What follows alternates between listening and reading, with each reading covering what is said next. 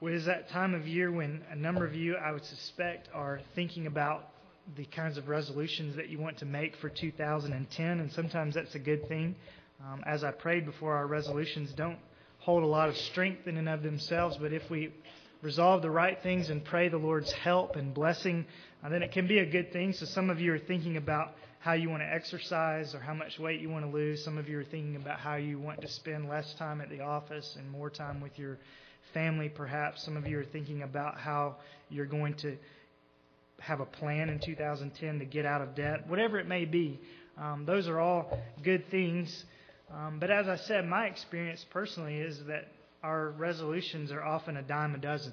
That's why we have to keep making them year after year, right? If they were really that strong, we wouldn't have to do them again and again.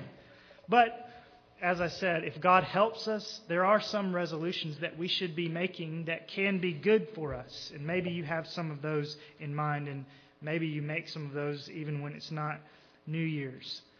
And as a pastor, my temptation, and I've told you this before, is to tell you what I think your resolutions ought to be, just to kind of give you a list and have you resolve all those things. And I won't, I would never do that. Um, if I were to give you a list of resolutions, I might include that you would all tithe uh, in two thousand ten, and that every visitor that comes into our building would get greeted by numerous people in two thousand ten, and that you'd all have one of those offering globes and fill that up for next year's Lottie Moon Missions offering in two thousand ten, that all of you would be at prayer meeting in two thousand ten. But I'm not going to give you a list like that this morning. But I will give you... I will give you one resolution that I think all of us could aim for, and this is a good time for us to be thinking about it. And that is that all of you would avail yourself of every opportunity in two thousand ten to drink in God's Word.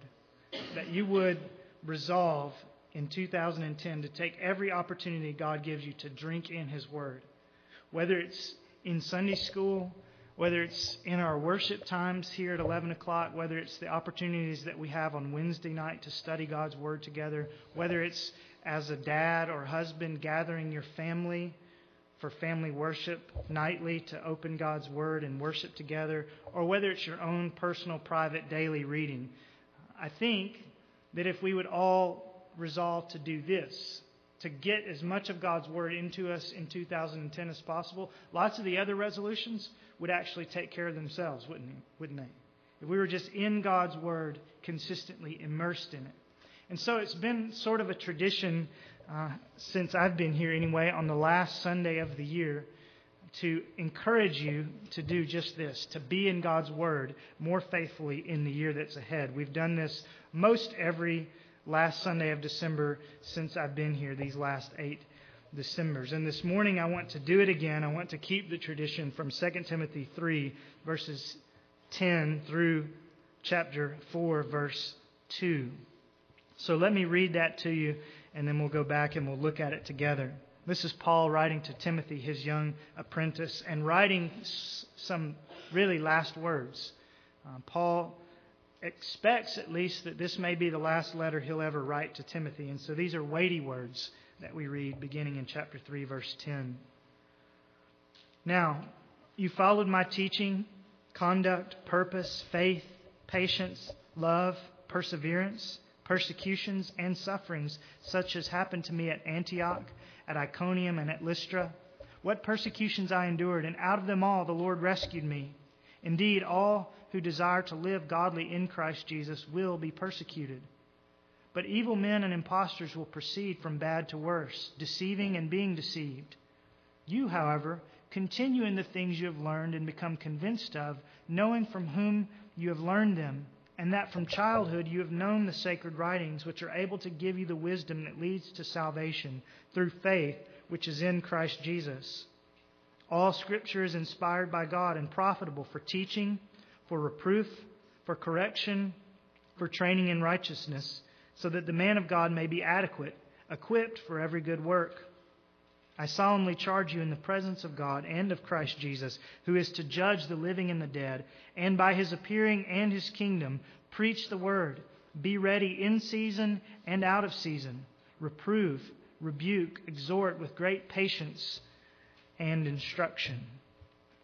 Paul is coming to the end of his life, and he is thinking of the things that are most important to tell to Timothy, who is his young apprentice, who is his protege.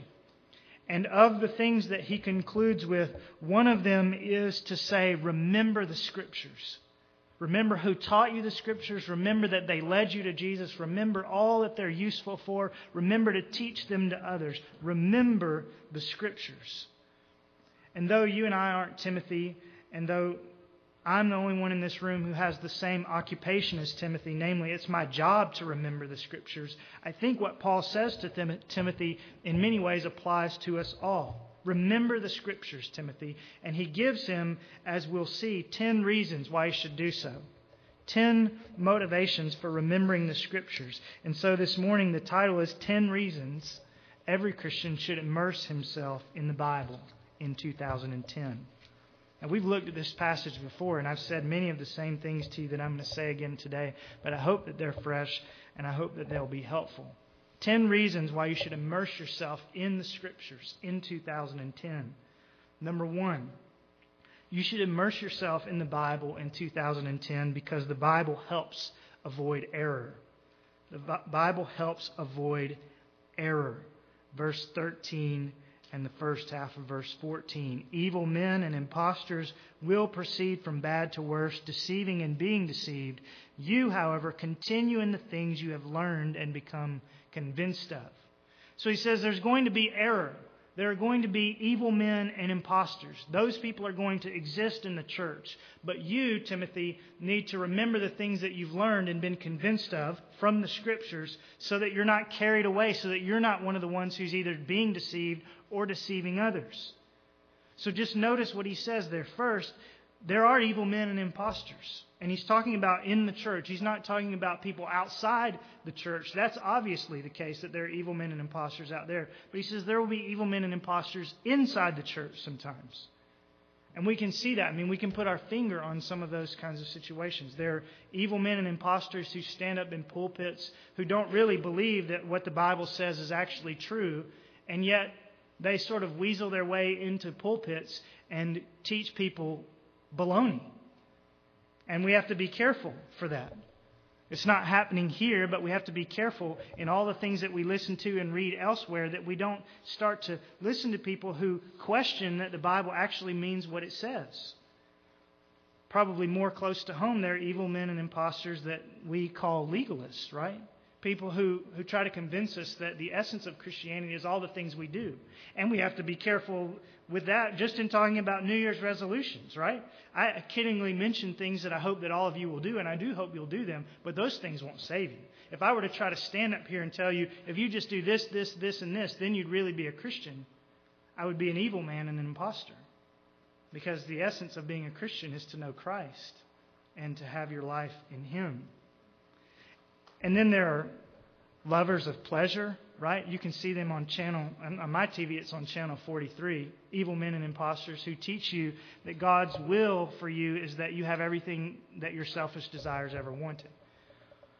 But then maybe the ones that are there that we don't notice quite as well and we need to be on guard for, and that, that maybe we are tempted to sometimes in our own fellowship, is what we might call soapboxers. People who are always focused on some secondary issue and try to make that the main issue. Whether it's the end times, whether it's how you're going to school your children, whether it's what you think about politics and all these things. All those are important. I have opinions on all those things. I think um, that some of those things are things we need to really think seriously about. But if I were to make those things my main message, then I would be an imposter. I'm called to preach the gospel of Jesus, right? And so you have to be careful for yourself and for those you listen to, both here and on the radio and other places, that you don't get caught up in a soapbox and start to, to become an evangelist for whatever it is that's not Jesus. Maybe a good thing, but it's not Jesus. And so he says you have to be careful, Timothy. There's error out there. And he says it will proceed from bad to worse. I mean, the longer we live, just the more opportunities there are for people to take the Bible down all sorts of wrong tracks, or to take people down all sorts of wrong tracks from outside the Bible. And he says they come as deceivers. In other words, people don't just stand up and tell you, now, I'm going to set the gospel aside this morning, and I'm going to give you something else that's really not the gospel, and I'm going to try to convince you that this is really important. That's not how it works, is it? They come as deceivers. And sometimes he says they are themselves being deceived. In other words, just because someone is, is sincere and honest doesn't mean that they're right. Doesn't mean that they understand the Bible correctly. So it's not about sincerity, first of all. It's about truth. And so the point is, if there's all this error and the main thing is truth, then we have to remember to continue in the things, verse fourteen, that we've learned and become convinced of. The Bible is what will help us avoid error. In other words, the best way to avoid the deceivers is to know the truth. I saw an illustration of this when we lived in North Carolina. They opened up a new Mormon temple. And it was open for the public to come in and do open house and tour the thing. And, of course, they didn't put any of their kind of strange doctrines and unbiblical doctrines out in front for you to find out. Um, everything was nice, and it was about family and all that kind of stuff. And there were just rows of people from Raleigh, North Carolina, Durham, North Carolina, that area. Just hundreds of people filing in. And I filed in because I wanted to see what was going on. And I was in line behind some people Um, and, and in front of some people, and everybody's just amazed. Oh, this is amazing. And I thought, you know, I'm right here in the middle of the Bible Belt. I bet half of these people, if not more than half of them, go to some quote-unquote Bible-believing church. And they're looking at this, and it looks wonderful to them because they don't know the truth well enough. They're deceived because they don't know the truth. And so we need to beware. We need to know this book so that we're not carried away by all the junk that's out there. We need to know it, study it, learn it, rehearse it in our minds, and then do all those things again and again and again. And so I say, immerse yourself in the Bible in two thousand ten in all those different ways that I mentioned so that you avoid falling foul of the truth, so that you avoid falling into error. Now, number two. You should immerse yourself in the Bible in two thousand ten because the Bible will help you train your children and your grandchildren. And you think, well, I don't have any children or grandchildren. Well, you might have some in the future, and so start now immersing yourself. Read verses fourteen b and fifteen a with me. Actually, just read all of verse fourteen. You, Timothy, continue in the things you have learned and become convinced of, knowing from whom you have learned them, and that from childhood you have known the sacred writings. Now, to grasp what Paul is saying to Timothy, to grasp that phrase, knowing from whom you've learned them, you have to go back to Second Timothy chapter one, verse five, and figure out from whom he learned them. And what Paul reminds Timothy of in Second Timothy one five is that he learned the gospel, he learned the scriptures from his grandmother Lois and his mother Eunice. And so he's saying to Timothy, the reason you are who you are, the reason why you know the scriptures as you do is largely because of your grandmother and your mother who trained you in the Bible. And so it's not just mothers, it's grandmothers. And it's not just mothers, it's mothers-to-be who are preparing yourselves now. And it's not just mothers and grandmothers, it's fathers and fathers-to-be and grandfathers and people who are never going to have kids and yet can be mothers and fathers in the faith for younger people. And what he's saying here is, Timothy, it's so important that somebody taught you. And we can all say amen to that and thank God for the people that taught us. But then the application this morning is, who are we going to be teaching, right? I mean, we can't just always go along thanking God for who taught us in the past. We have to now pass it along. And so there's a word here for moms and dads and grandparents. Are you doing what Lois and Eunice did? Are you faithfully training the little ones? Now let me just read to you from the book of Deuteronomy. If you want to keep your finger in Second Timothy and turn to Deuteronomy with me, you can. I'm going to read to you Deuteronomy six, verses four through nine, where the Lord is speaking through Moses to his people as a congregation, so not just one individual like Timothy now, but everyone. And God says to them, "Hear, O Israel, the Lord is our God, the Lord is one. You shall love the Lord your God with all your heart and with all your soul and with all your might. These words which I am commanding you today shall be on your heart, and you shall teach them diligently to your sons, and shall talk with them when you sit in your house, and when you walk by the way, and when you lie down, and when you rise up. You shall bind them as a sign on your hand, and they shall be as frontals on your forehead. You shall write them on the doorposts of your house and on your gates. So he says, teach these words diligently to your children. So parents, mainly, and this can apply to grandparents too, but parents mainly, are you diligently, regularly teaching your children God's Word? Are you engaging in family worship or something like that regularly, so that God's Word is not just being taught to them by the Sunday school teachers, but by their parents mainly? And are you not just sitting them down and teaching them God's Word in a formal setting, but are you teaching them when you sit in your house and when you walk by the way and when you lie down and when you rise up? If not, then you have a resolve for two thousand ten to add to your list. And I would encourage you to do it nightly, to gather your children nightly for family worship. You can get a Bible or a picture Bible. You can get a hymn book and sing a hymn. You can get one of those yellow question and answer books that we have out there that teaches them Bible doctrine um, in a question and answer format. All of that can be helpful. And then ask yourself this question. Is the reason I'm not doing it, perhaps, or not doing it like I would like, because the word is not on my own heart? Because that was the command from God through Moses. These words shall be on your heart, and you shall teach them to your children. In other words, you're not going to talk about God's word to your children as you walk along the way and as you rise up and as you sit down, unless it's filtering through your own heart. I mean, you can sit them down and say, we're going to learn the Bible, but you're not going to teach it to them all throughout the day in all sorts of situations unless it's on your heart. These words shall be on your heart first, and you will diligently teach them to your children. So that's the second reason why we should all immerse ourselves in the Bible in two thousand ten, because the little ones, and not just the little ones who are little in age, but sometimes the little ones who are young in the faith, need someone who is more mature to come along and help them. Number three, you should immerse yourself in the Bible in two thousand ten because the Bible leads us to salvation, which is in Christ Jesus. That's first verse fifteen b.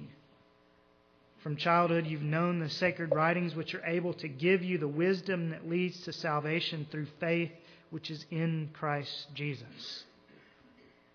Now, this is number three on the list, but it's not number three in importance. I'm just going down through the verses in the order in which they appear. But if I were listing these ten things in order of importance, I would put this number one.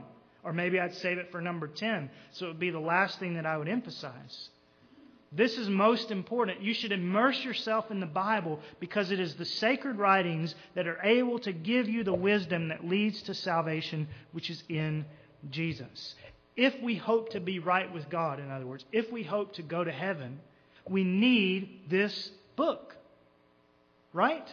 It's, it's absolutely indispensable. And there are two important points that we need to notice here in this phrase in the second half of verse fifteen. The first thing I want to say to you is that the Bible itself will not save you.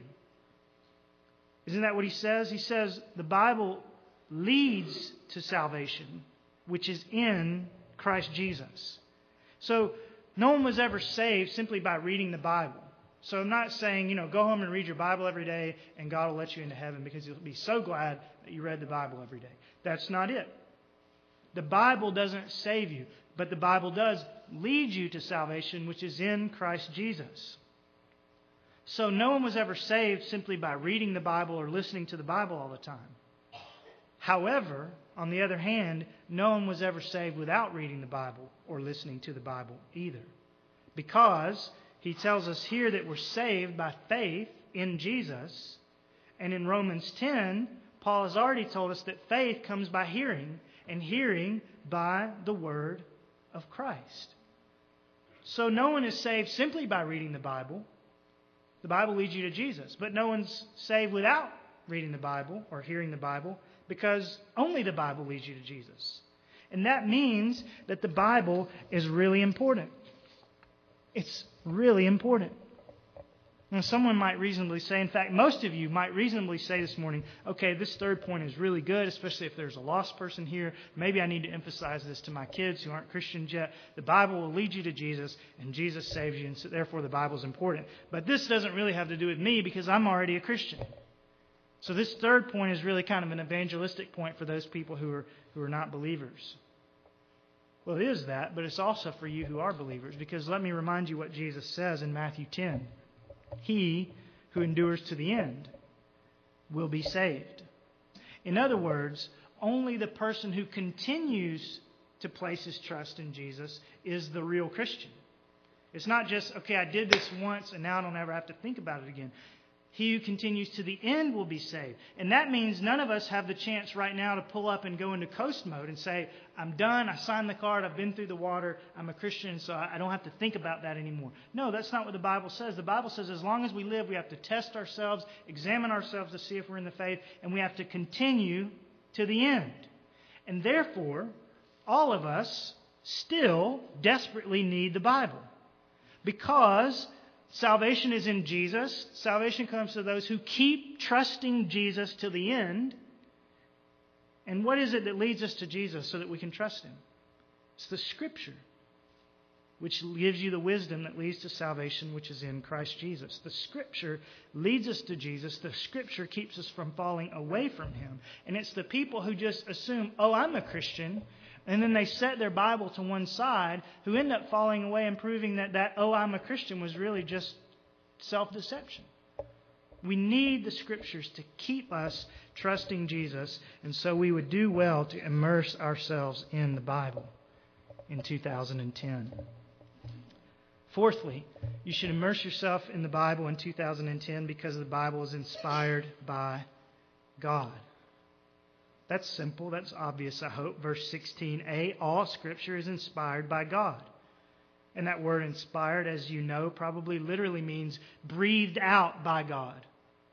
Breathed out. God breathed into the hearts of the prophets and the apostles. He spoke into their hearts, and they wrote down His very words on parchment for us. Now, what that means is when you open this book, When you open this book and by the Spirit open your heart to receive what it says, the Holy Spirit is as near to you as if He were standing close enough for you to feel His breath. Because these are God's very words. This book is God's autobiography, in fact. These are His very own words written about His very own self for your benefit. Someone has rightly called the Bible God's love letter. Now, it's not only that. Immerse yourself in this book. Do you remember when you first perhaps fell in love, or you were first engaged, and maybe you were away from your uh, fiancé for a little while? Toby and I, when we were um, in between uh, years of college one summer, we worked at a camp. And she worked over on the big kid's side, and I worked over on the little kid's side. Actually, vice versa. She worked on the little kid's side, and I worked on the big kid's side. But there was a uh, there was a, a big patch of woods in between, so we didn't see each other very often. But we could write letters and send them in camp mail. Um, and I still have a box full of the letters she sent me. And I would sit there and check the mail every day, and then I would sit there and read those things over and over again. And sometimes I still pull them out and read them. And the more letters I got, the more it made me want to read them. And yet, I find my heart not always responding with that same kind of passion for God's letter to me. Perhaps you're the same. And perhaps the more I would read, the more I would want to read. So that's good reason, I think, to immerse yourself in the Bible in two thousand ten, to pick up those habits, to come to some of the opportunities that you've missed coming to, to open this book every day on your own, to open it as a family every day, because it's breathed out by God. It's God's word to you. Now, the next four points are all sort of short bullet points that come together in verse sixteen. Scripture, he says, is profitable for teaching, number five, for reproof, number six, for correction, number seven, for training in righteousness, number eight. And I want to cover these each a little more briefly because they sort of overlap one another. And I want to cover them um, using classroom metaphors to help describe to you what Paul is saying about the usefulness, the profitableness of the Bible. So numbers five through eight. Number five, you should immerse yourself in the Bible in two thousand ten because the Bible is profitable for teaching. For teaching.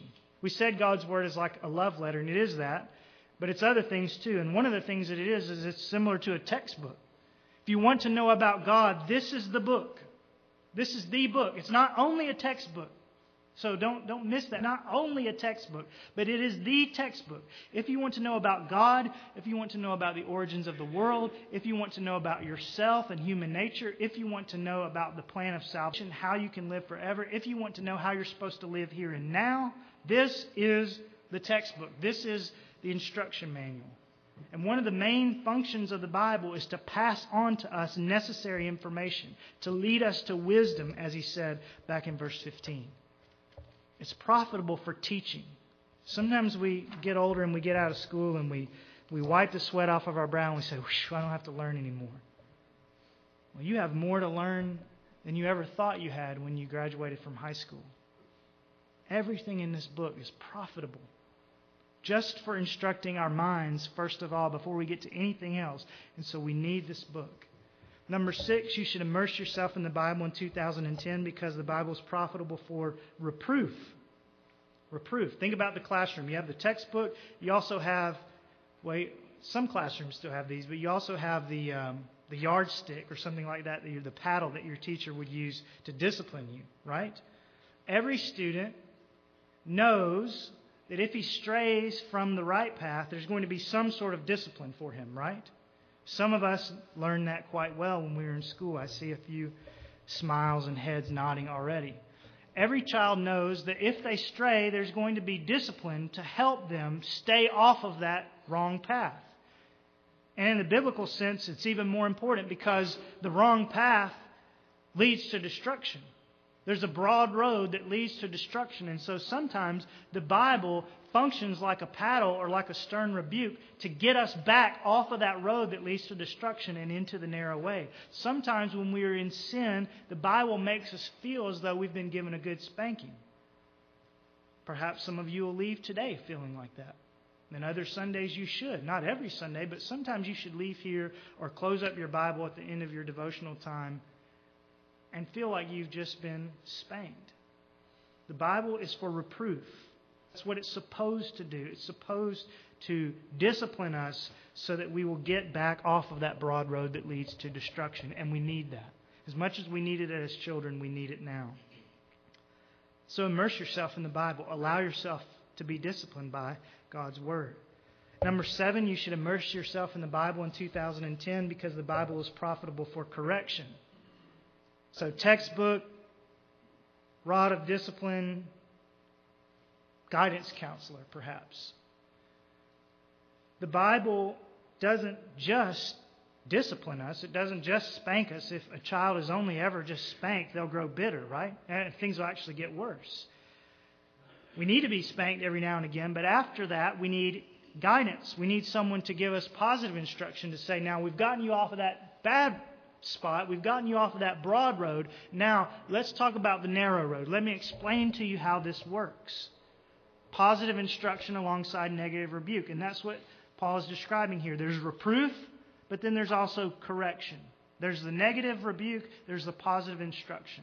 And God knows that we need both. He's the one that made us and made us as we are. And He has given us His written Word to accommodate this need of positive correction, positive instruction. So that when He rebukes us sharply, He also comes along in His Word and corrects us patiently and teaches us. We come to God's Word and it encourages us to do the right thing, right? Sometimes it smites us to do, get us to do the right thing, and sometimes it encourages us and woos us. It comes with promises and says, if you'll do this, then there's reward at the end.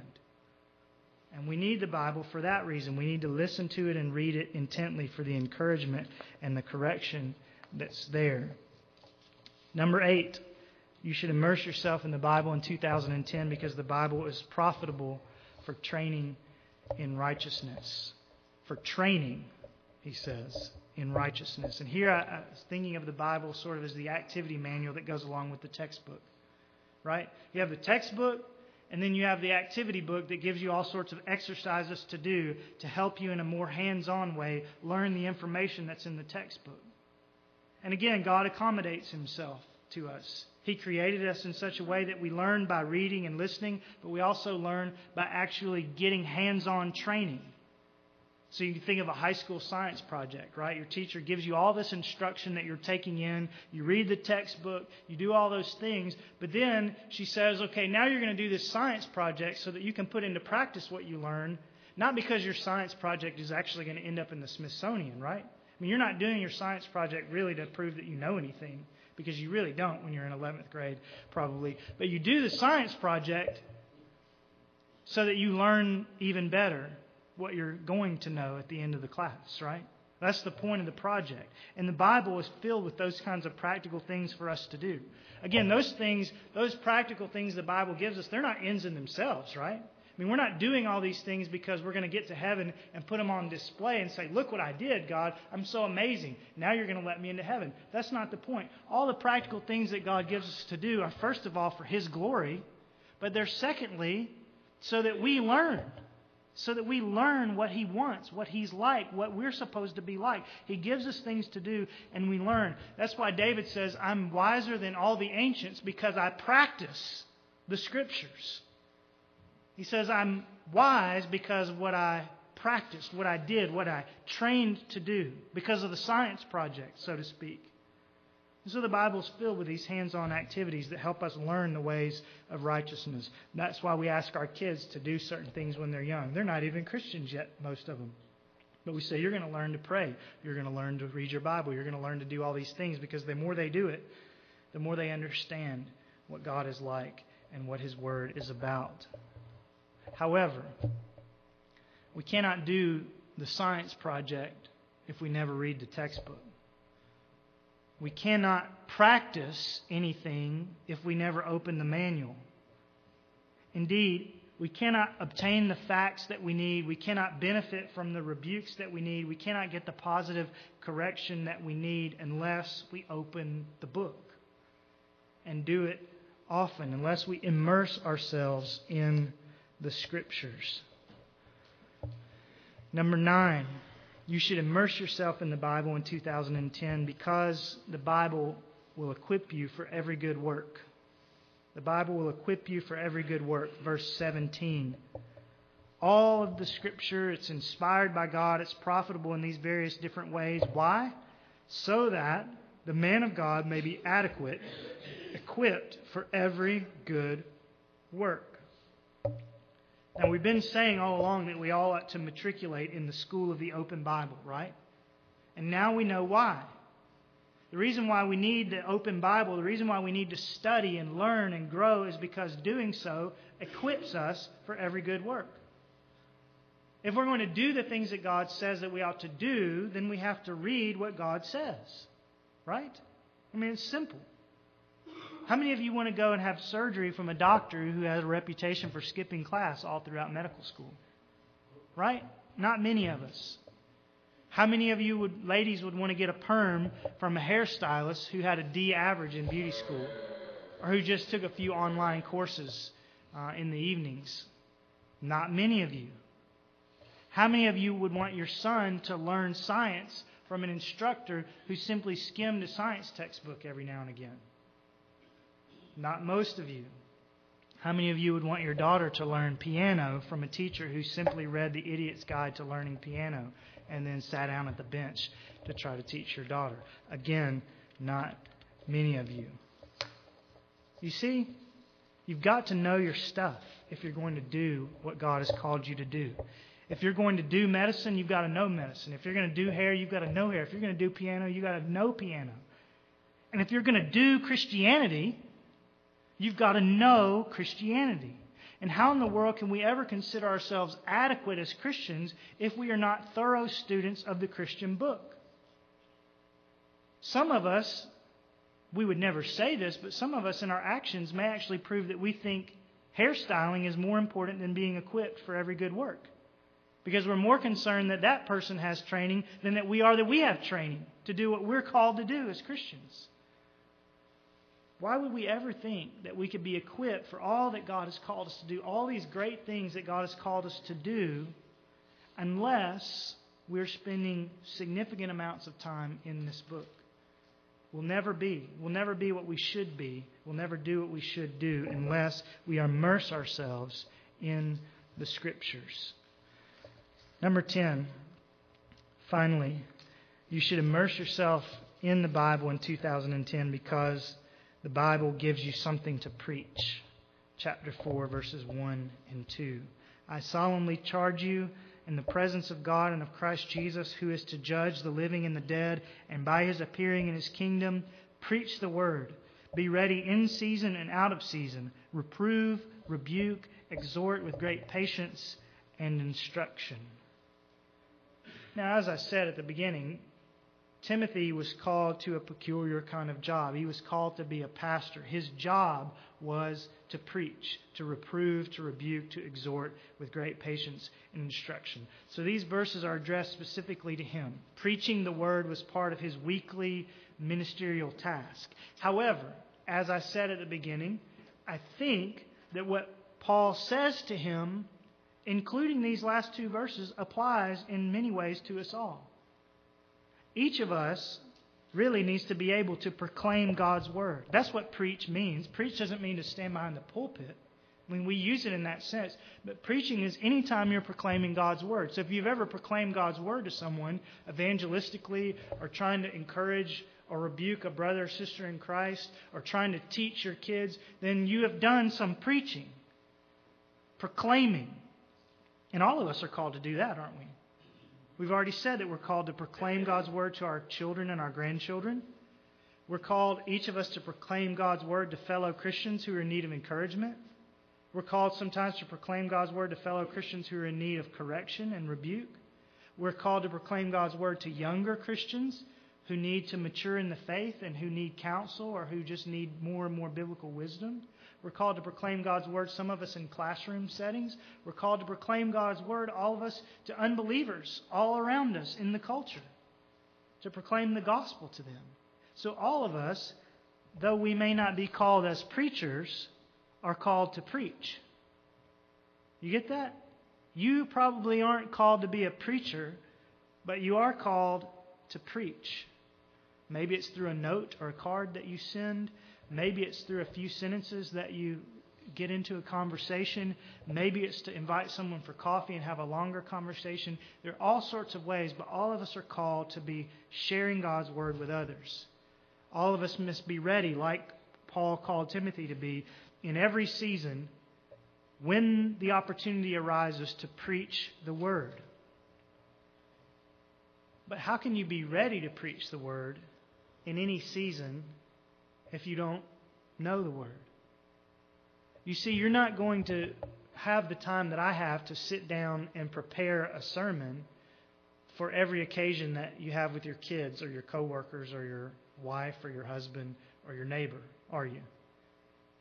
And neither am I for all those situations. And so if you're going to have something to say, it's not going to be that you're going to say, okay, give me five minutes and I'm going to come back and, and I'm going to have something to tell you. It's going to be that you're going to be immersed in God's word so much that you have a word in season for whatever it is, whether it's evangelism or encouragement or correction or just training your children or whatever it may be. If you immerse yourself in God's word, then you will have a word in season for those who need it. So ten things, ten reasons why we should be immersing ourselves in the Bible. Perhaps one or other struck you more heavily and you need to meditate more on that. But here's the final question. Just a practical now question. In what area is it that you need to make some sort of a resolution? Maybe it's not a New Year's resolution. Maybe it's a December twenty-seventh resolution. I need to start today. But how are you going to be more diligent starting today or starting in the new year to immerse yourself in this book? Some of you perhaps need to commit to be more diligent and eager and prepared to come and listen on Sundays. Some of you are sleepy when you get here. Some of you are late when you get here. Some of you are daydreaming when you get here. And you need to train yourself so that when you're in the class at ten and when you're here at eleven, you can actually get what you're supposed to get. And maybe that would be the resolve for some of you, to go to bed earlier on Saturday, to get up fifteen minutes earlier on Sunday, but to get everything that you can get when you're here. Perhaps for others of you, it would be that you need to take up this discipline of family worship, to sit down with your wife and kids or your husband and kids and say, we're going to we're going to open the Bible together for fifteen minutes. We'll read a passage of Scripture. We'll sing a song. We'll pray together. But we're, I'm going to teach the Word of God to my family. And if you're the leader of the family, then that would fall on you, and perhaps you need to engage in that in the year to come. Some of you perhaps we'll want to take advantage of the Wednesday night opportunities that we have.